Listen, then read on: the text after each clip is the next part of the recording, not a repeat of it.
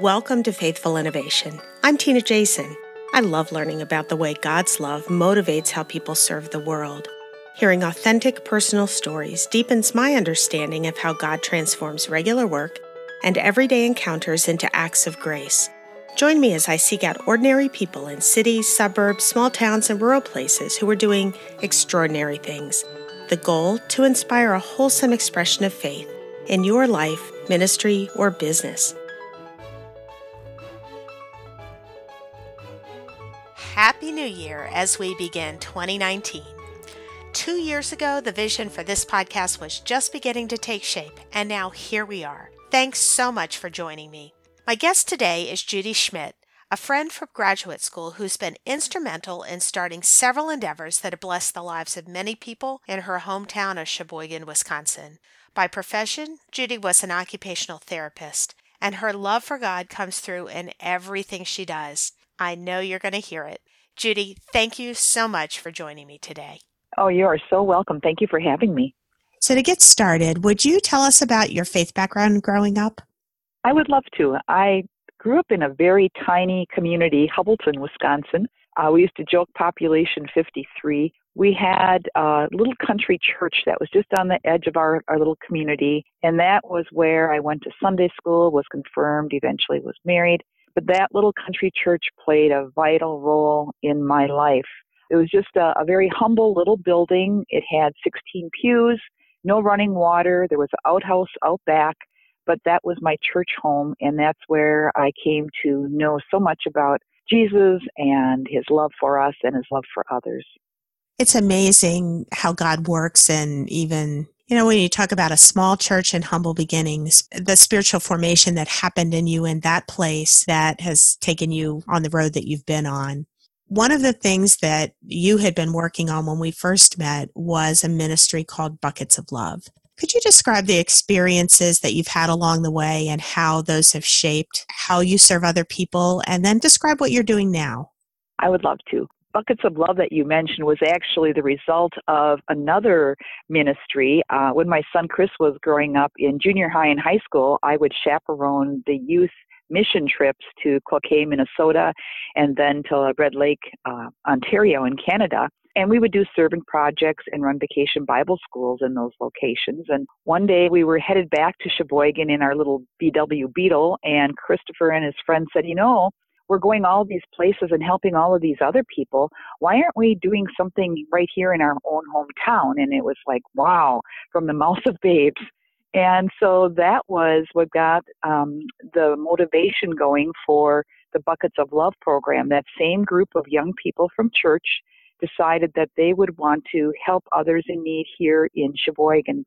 So I met with the executive director of our local domestic abuse shelter and the shelter was in need of a refurbishing. It had been there for several years. The paint was dull.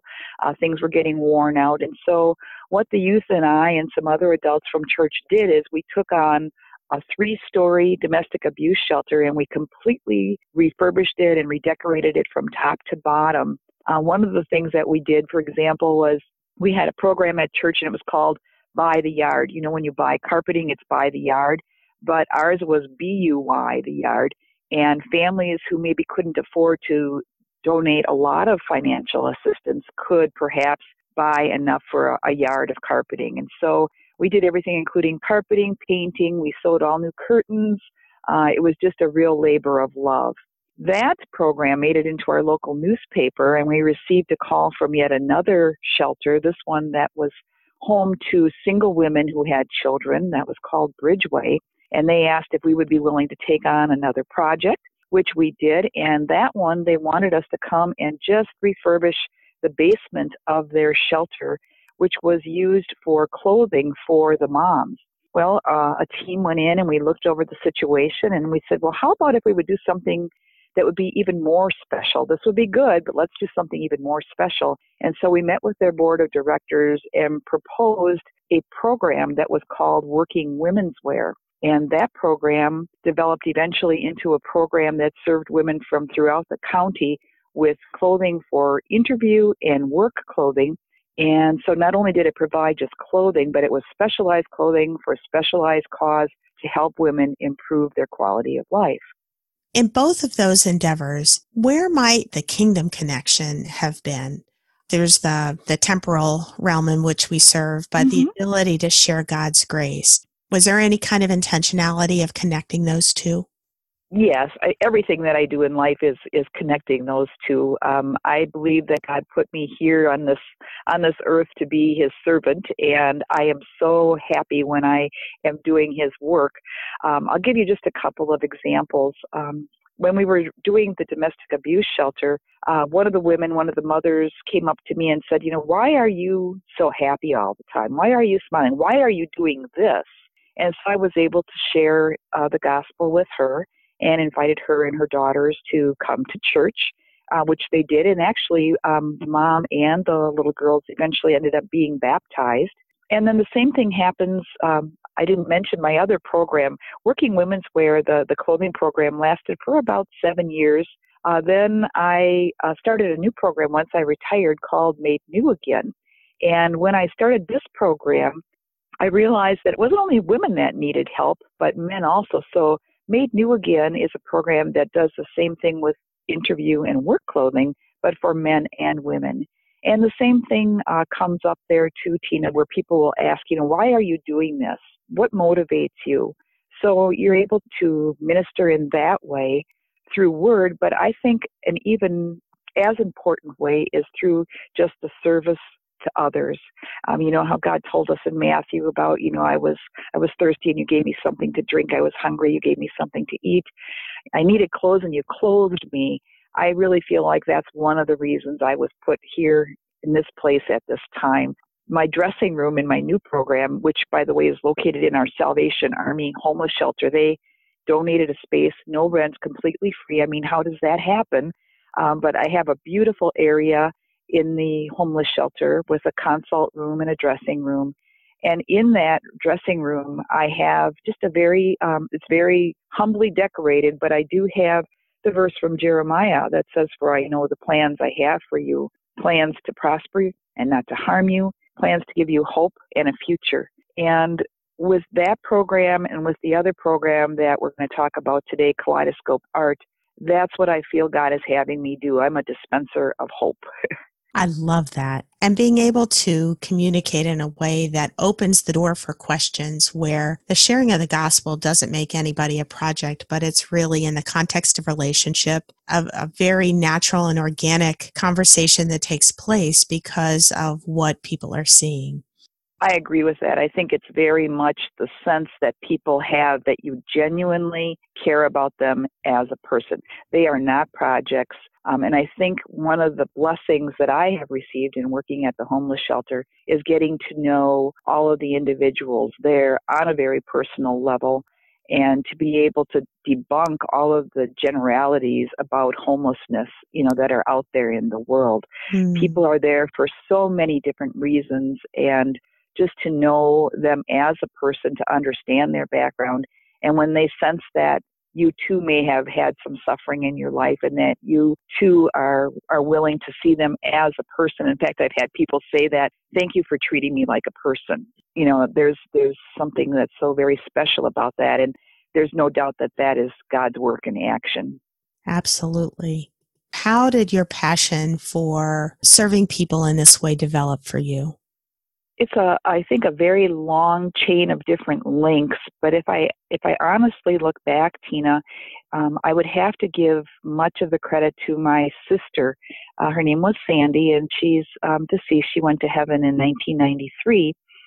But she was born with a, a disease called neurofibromatosis, and um, she had to undergo numerous, numerous surgeries in her short life.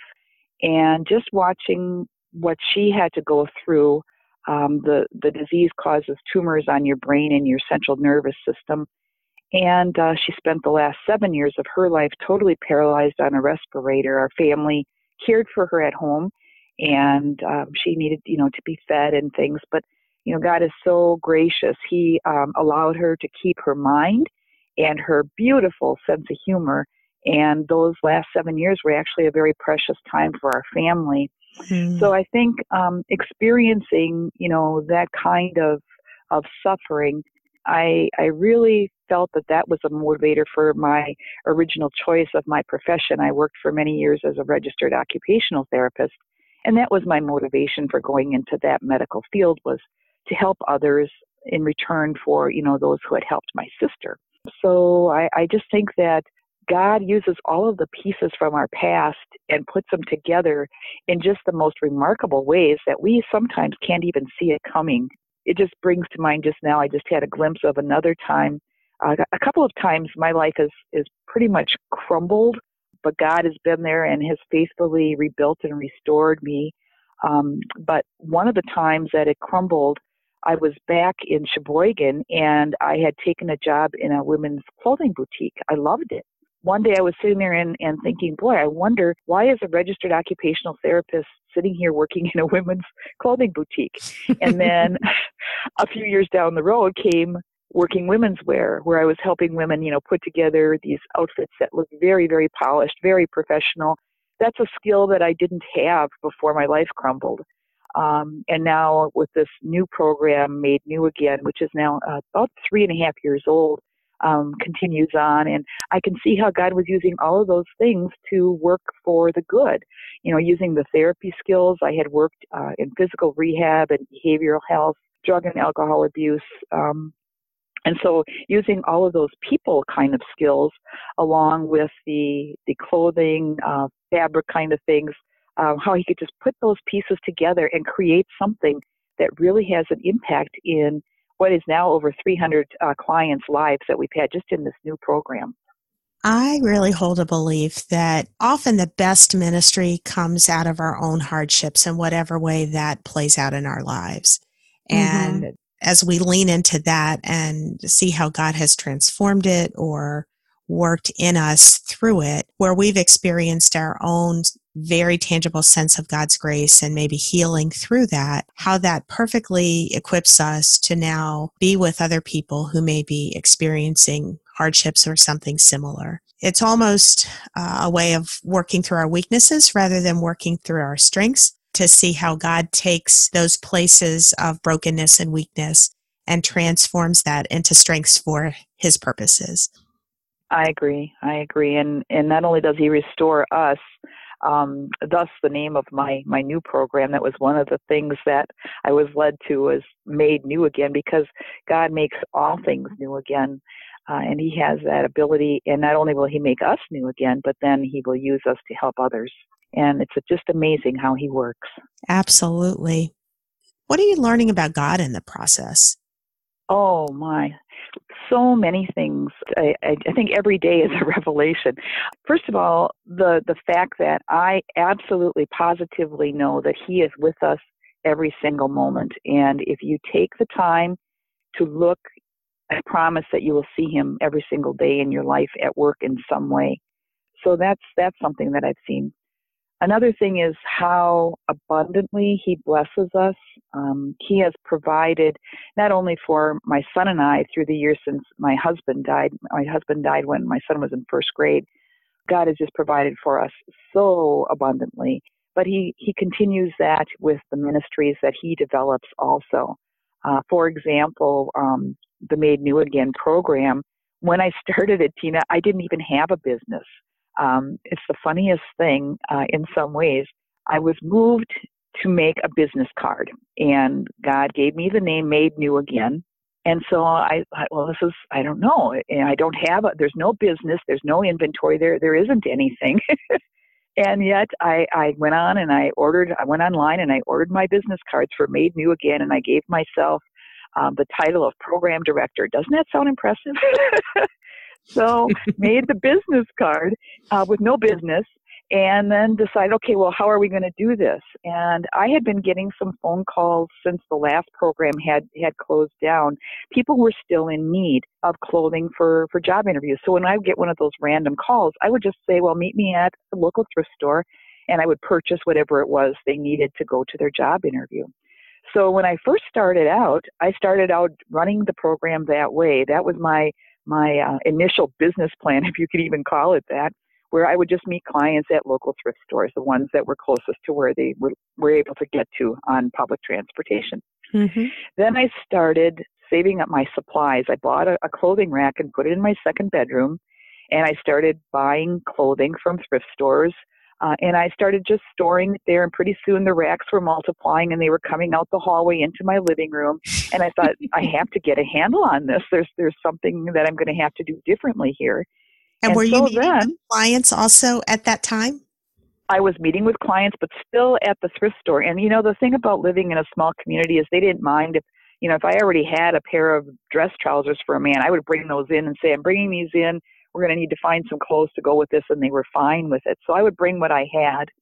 Mm-hmm. Uh, then I was moved to um, ask the the captain at the local Salvation Army if he might have a little extra storage space because my apartment was now like a department clothing store, and it was so interesting how it worked because um, about 65% of my Made New Again clients come from the Salvation Army homeless shelter in town.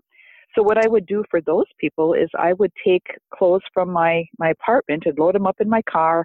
I drive over to the shelter and then they have a community shower room for people who come in just off the street but don't reside in the shelter. Mm-hmm. And so they were kind enough to let me use that community shower room. So the shower curtain rod became my display rack, and I would hang the clothes on the shower curtain rod. And when people were trying on shoes, they actually would sit on the toilet to try on their shoes. But you know, it worked, and we saw you know many people using that very humble, simple system until it started getting so busy that I was getting exhausted hauling clothes back and forth. You had proof of concept. That's right.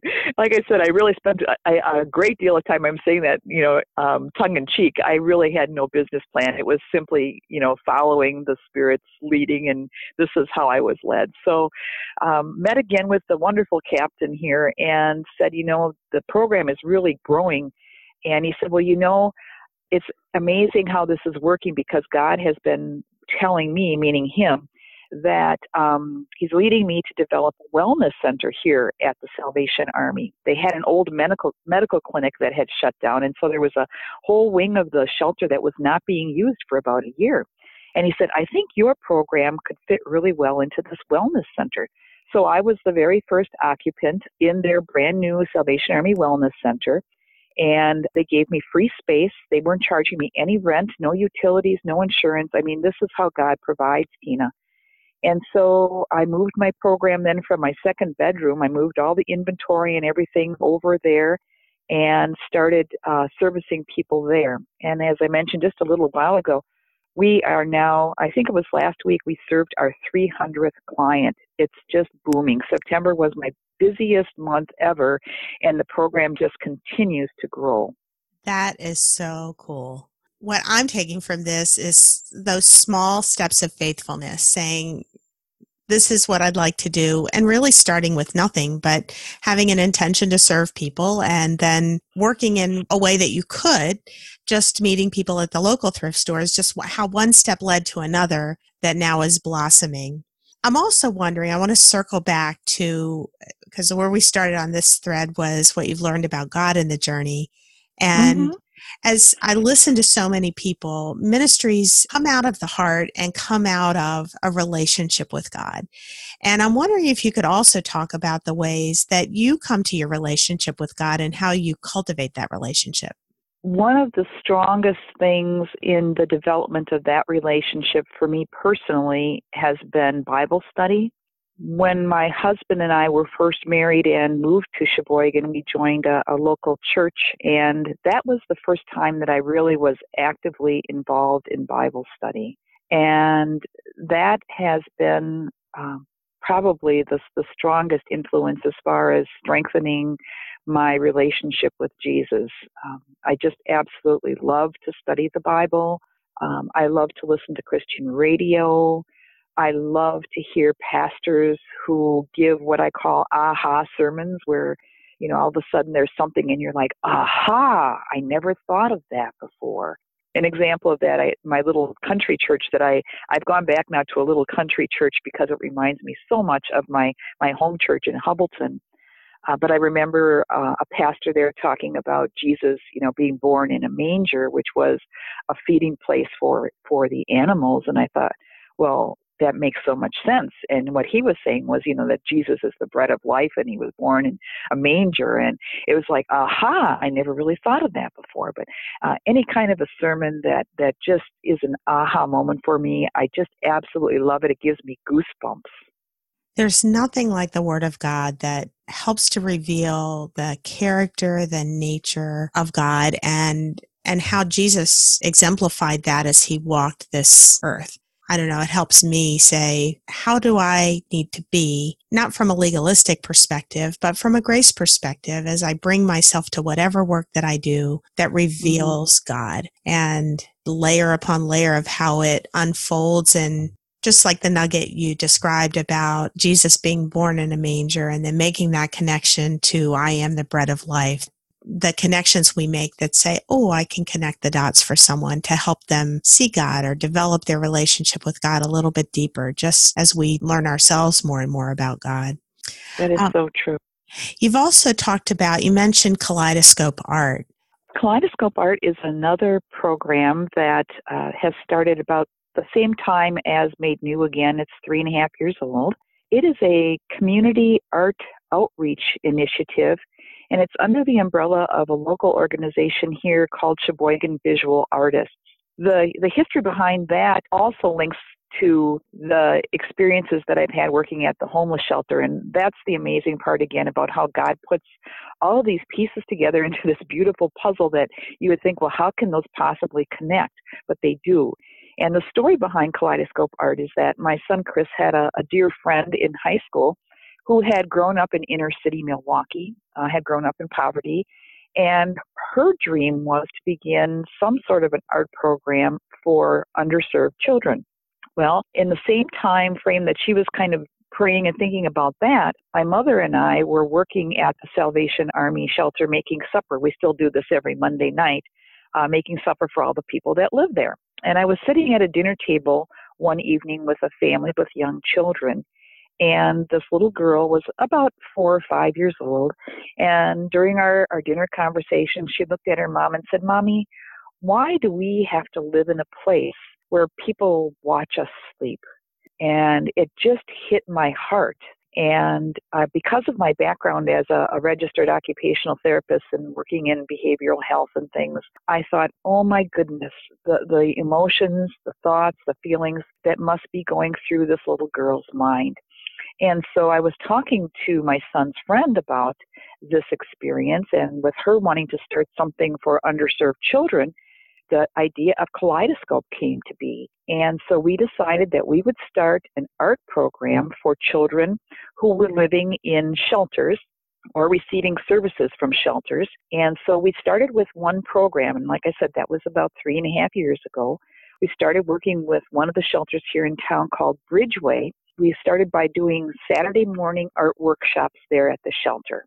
Then the Salvation Army somehow learned about our program, and so they asked if we would come and, and do a program with them, which we now have going, and that's with their youth program. So that was program number two.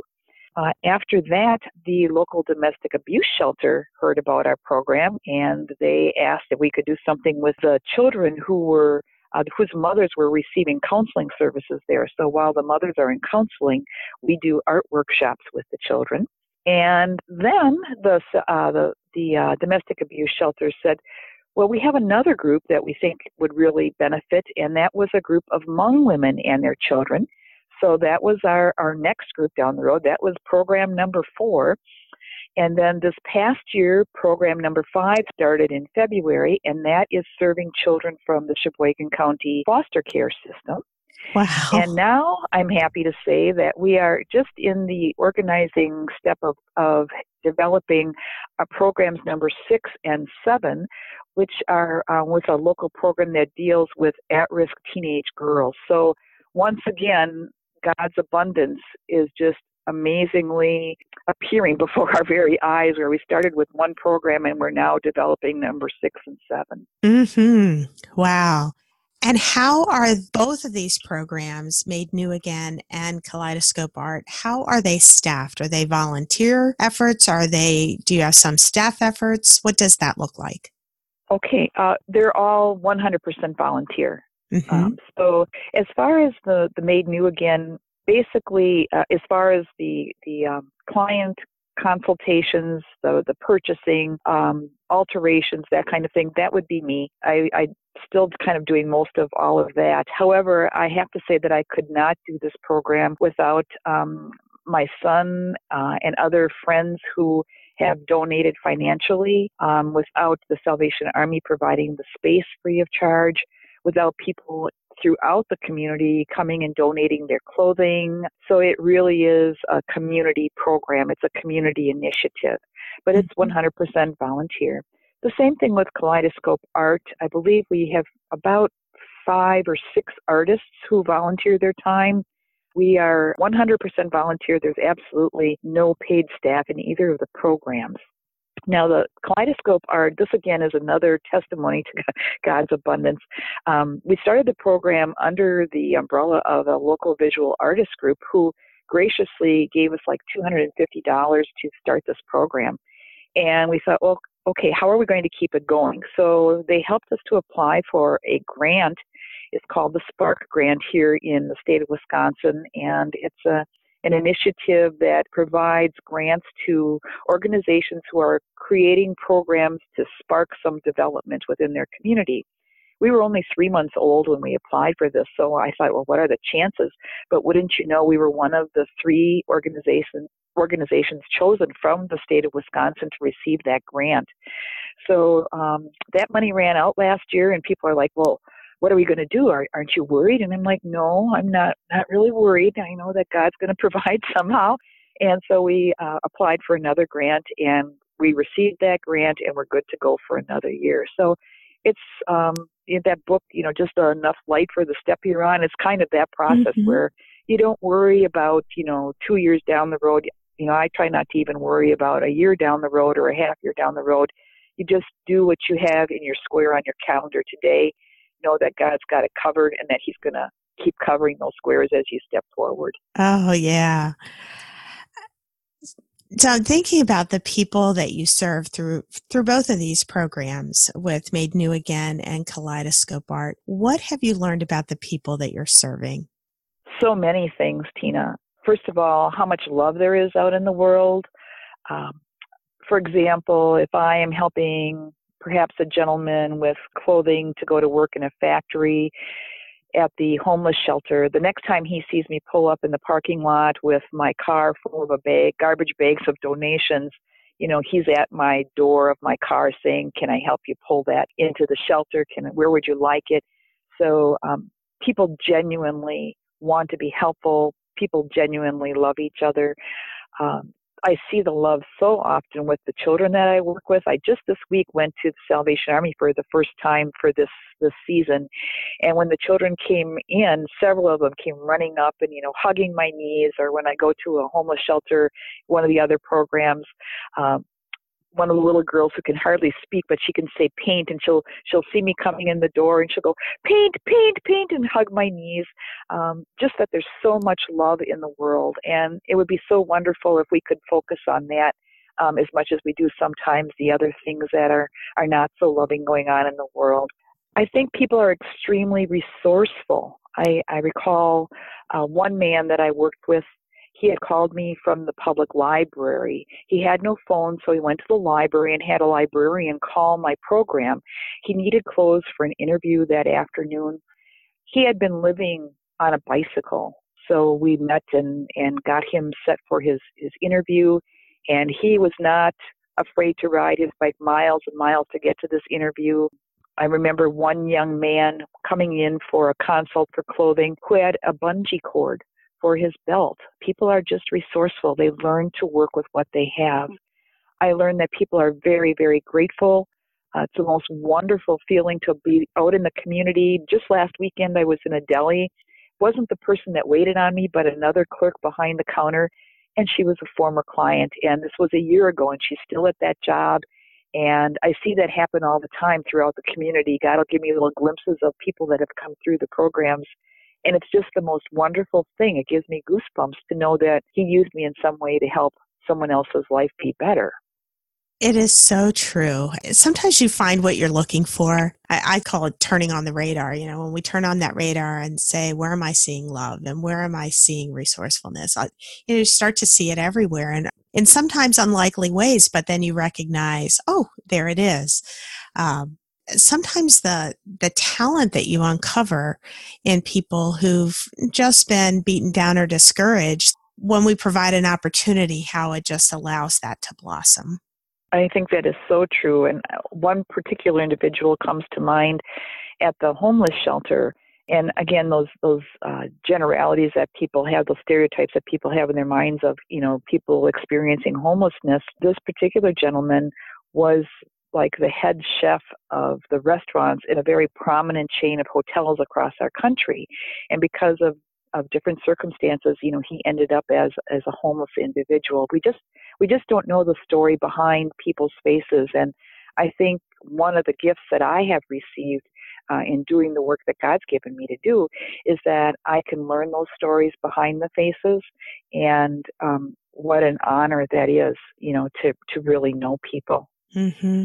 And appreciating the paths that they've been on, the hardships sometimes that get thrown people's way that they don't always even bring upon themselves. And to be able to be that voice of encouragement and voice of care in the midst of it all is really a blessing and a privilege.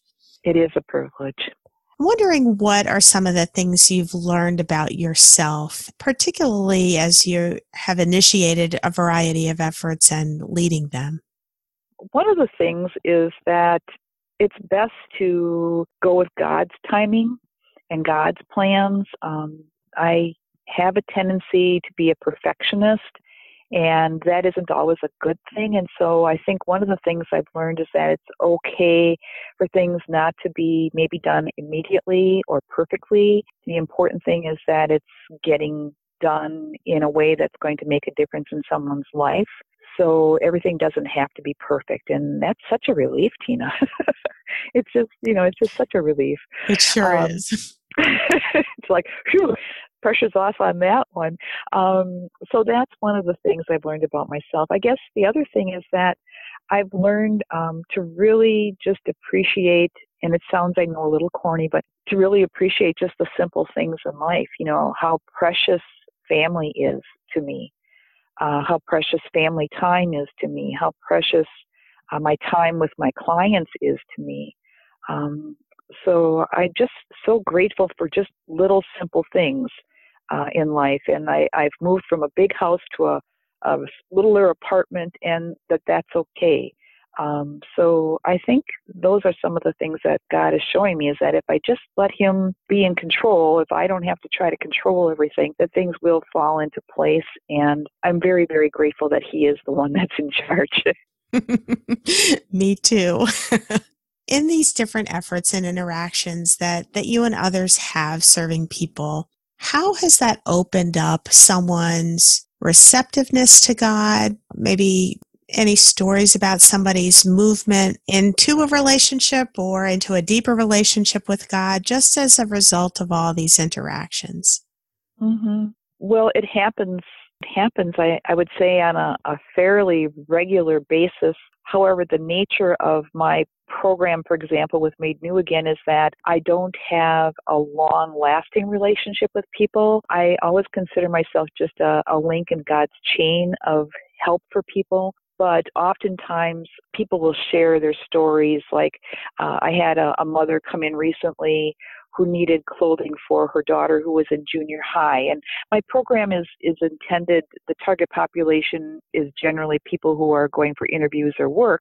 But if we think about life in a, a, a large scope, you know, being a student is very much work. It, it is a, a person, a young person's job. And so I said, by all means, bring her on in and the mom shared with me um, that you know she had not she doesn't eat sometimes so that her child can eat and how you know school was starting and she had no money for clothing for the child. And and she said and i know that i knew that god was going to take care of us somehow. And i hear that often from people where i knew god was going to take care of us somehow. They just weren't sure about the how. And then i have the honor of being the one who somehow is used to help them. So i think a lot of times my programs are confirmation of God's caring love for for everybody. And so I see it in that respect. I also see it as kind of servant evangelism um, for those who might not know Him. As I mentioned earlier, sometimes you just do what God has asked you to do, and then sometimes people will ask, Why are you doing this? Why are you even helping me. I can't pay you anything. Um, and for you to then be able to just say, you know, it's because God loves you and, and He wants you to be taken care of. I, I don't have any long, long term stories in that particular instance, but I do know that it, it is a way of evangelizing to people, and I know that it's working. And what I hear is just such a natural, organic interaction to where it's confirmation for somebody else through the provision that you're able to provide and the way that God's provided for you. I often tell people it's a sense of flow that mm-hmm. God's provision comes in all kinds of ways and God's grace comes in all kinds of ways and even the provisions for the things that you're doing coming through with Kaleidoscope Art, a group of visual artists this eclectic way of the way things get put together, it's not always a straight linear pathway, and yet is a testimony to what God can do when we say yes to what He calls us to do. That is so true. One of my intentions with this podcast is to provide encouragement to someone who's feeling a nudge from God and maybe feeling timid about that. What encouragement might you give them? Well, there's a couple of things. Um, first of all, to know that it, it really isn't about us. That takes the pressure off right there, that God has a plan and He'll have that plan work. Uh, you just trust in Him and He will give you the steps and He'll show you how it's going to go. Um, so, the first thing I would say is that, you know, I think God puts us in places where He has work to be done. And so, if we are the person that's going to be doing that work, He will provide us with absolutely everything and then even more than you could possibly imagine to accomplish his goals. And that's the important thing to always remember is it's his work, it's his goals. We're the we're the servants um, that are are blessed and honored to be carrying out that work. And then just to always remember that God knows what He's doing, even when we don't. You know, that's that's a, a, such a reassurance to me. Is you know things can be completely falling apart, but God knows um, God knows what He's doing, and and so He's in charge. Just do it. that's right. I came across a verse in Deuteronomy 29 was talking about the word and, and Moses' wisdom to the Israelites to stay close. And it said, The word is in your heart, it is in your mouth. Essentially, it says, Now do it. The question that came to me as I read, Now do it, I thought, I wonder if those words are the same in other translations. I was reading in the New King James at the time. And so I mm-hmm. went to mm-hmm. several translations, and lo and behold, it says, now do it, or that you may do it. I went to the Hebrew dictionary and looked up that particular word, and essentially it says embody the word.